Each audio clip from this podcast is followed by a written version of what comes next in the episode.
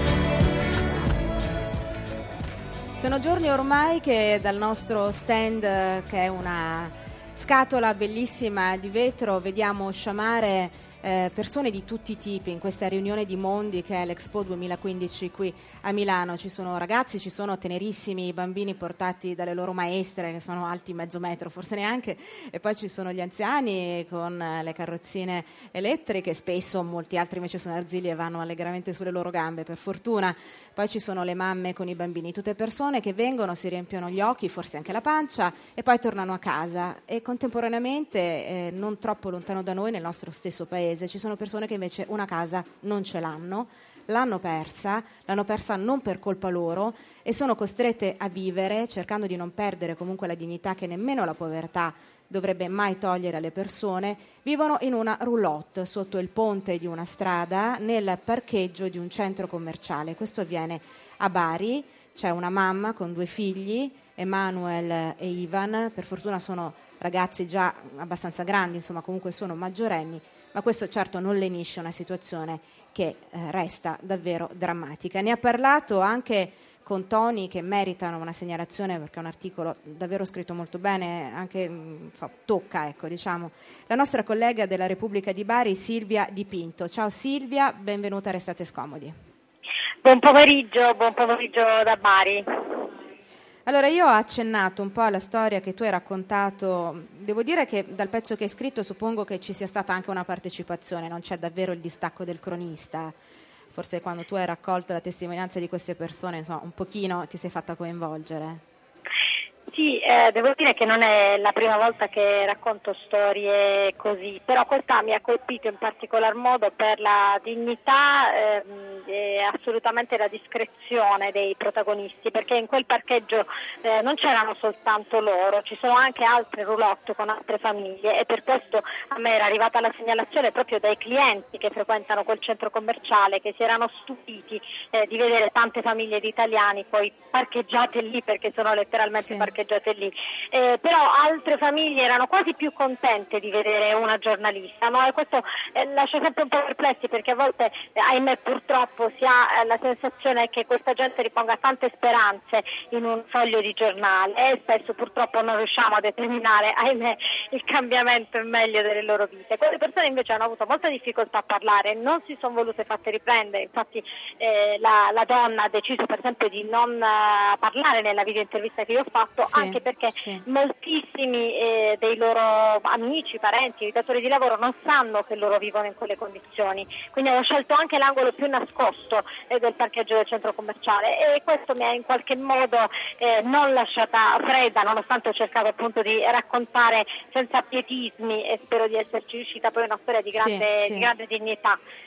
Di grande dignità, sì, era quello che volevo sottolineare fin dall'inizio perché anche nelle parole che abbiamo ascoltato, prese dal video che c'è, che si può trovare e vedere su Repubblica, ehm, c'è anche nel racconto del ragazzo che per esempio, come tu dici, ha dovuto rinunciare ad andare a scuola, c'è una, comunque una grande dignità e un non farsi prendere dalla disperazione perché lui racconta che comunque ha intenzione di riprendere a settembre.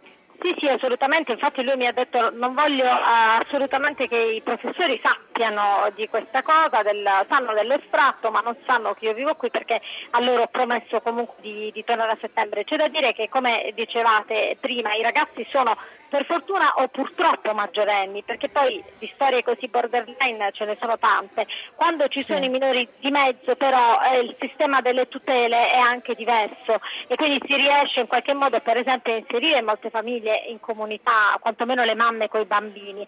Il fatto sì. che questi ragazzi siano adulti, uno addirittura ha una, una bambina piccola che non vive con loro, in qualche modo per loro è uno svantaggio perché non rientrano in quel circuito di tutele che pure devo dire il comune di Bari ha assolutamente certo. attivato perché loro hanno ricevuto eh, un piccolo contributo all'oggettivo, però 400 Sai, Silvia, euro, io pensavo, ecco. certo, io pensavo all'emergenza di dover gestire magari anche due bambini piccoli in un camper, quindi così nell'immediato certo. pensavo meno male sono grandi, però sì, hai fatto certo. bene a sottolineare questo aspetto perché naturalmente rallenta tutto il processo burocratico per, loro, per il loro reinserimento in una casa magari eh, del certo, comune. ci sono anche me- meno strumenti.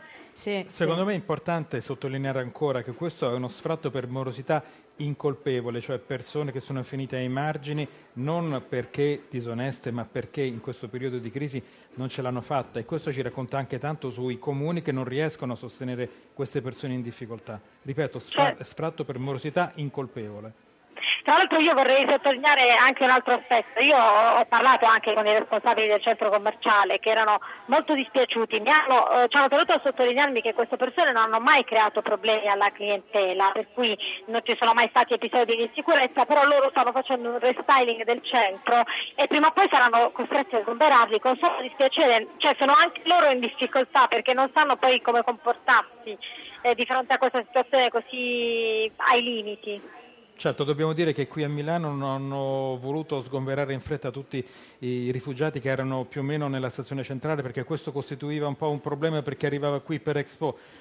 Capiamo che c'è un problema economico che va a sbattere contro una necessità di persone che sono senza casa, non hanno un luogo ve- dove dormire, per carità, ci rendiamo conto di tutto, però le persone prima di ogni cosa.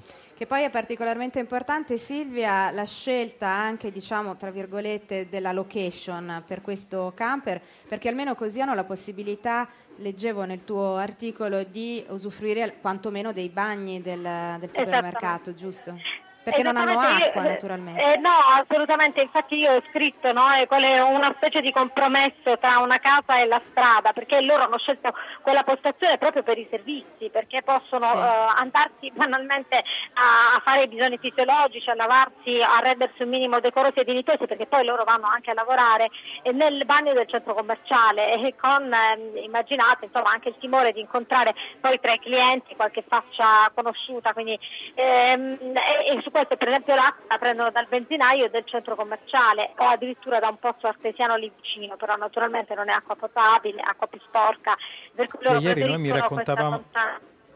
Ieri noi mi raccontavamo questa eh, specie di carta di credito per ritirare aiuti non Sì. eh, presentandosi, co- facendo la fila per i pacchi perché c'è un problema di una classe media che si è trovata ai margini che prova una grande vergogna rispetto a questo. Sì, per evitare la mortificazione, insomma, di andare lì proprio con le mani tese. esatto, esatto. E questa è una formula mm, simile in un certo senso. Silvia, leggevo che eh, questa di Ivan Emanuele Monia non è l'unica famiglia che vive in un camper o comunque in un eh, rifugio di fortuna lì, nello stesso punto. No, ce n'è fissa un'altra, che però è lì da parecchio tempo, un'altra, un'altra coppia, e puntualmente se ne affacciano anche altre, proprio per questo motivo che dicevamo, no? perché comunque l'accesso ai servizi quando si vive in una zona magari non servita diventa un po' più problematico, invece così si trova ahimè una via di mezzo. La loro situazione eh, mi ha colpito anche perché è una situazione fresca, loro sono stati sgomberati ad aprile, eh, quindi c'è anche ancora eh, dire, lo shock e la difficoltà ad adattarsi a quel tipo di vita. Tanto è vero che Certo. appunto il nucleo familiare del ragazzo si è smembrato e la sua compagna è tornata a vivere con i genitori di lei, con la piccola, perché vi assicuro che una roulotte del genere una bimba di tre anni morirebbe soffocata, certo. non, non potrebbe assolutamente stare.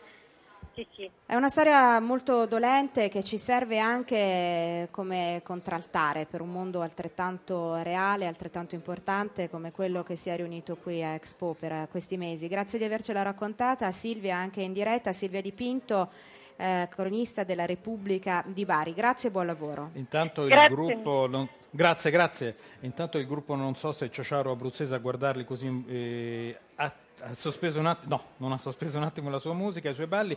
Eh, dobbiamo dire ancora questo, ricordate la telenovela sui collegamenti tra la Sicilia e alcune isole minori come Lampedusa, Linosa e Ustica, ne abbiamo parlato tante volte, a un certo punto c'era stato anche un accordo tra Regione e Compagnia delle Isole, ex Siremar, compagnia partecipata dalla stessa regione, solo che ora Siremar succede che non accetta più prenotazioni dal 16 luglio in poi, questo lascia pensare che il servizio possa essere nuovamente sospeso dal 16 luglio, insomma una vicenda terribile sia per i turisti che per gli isolani.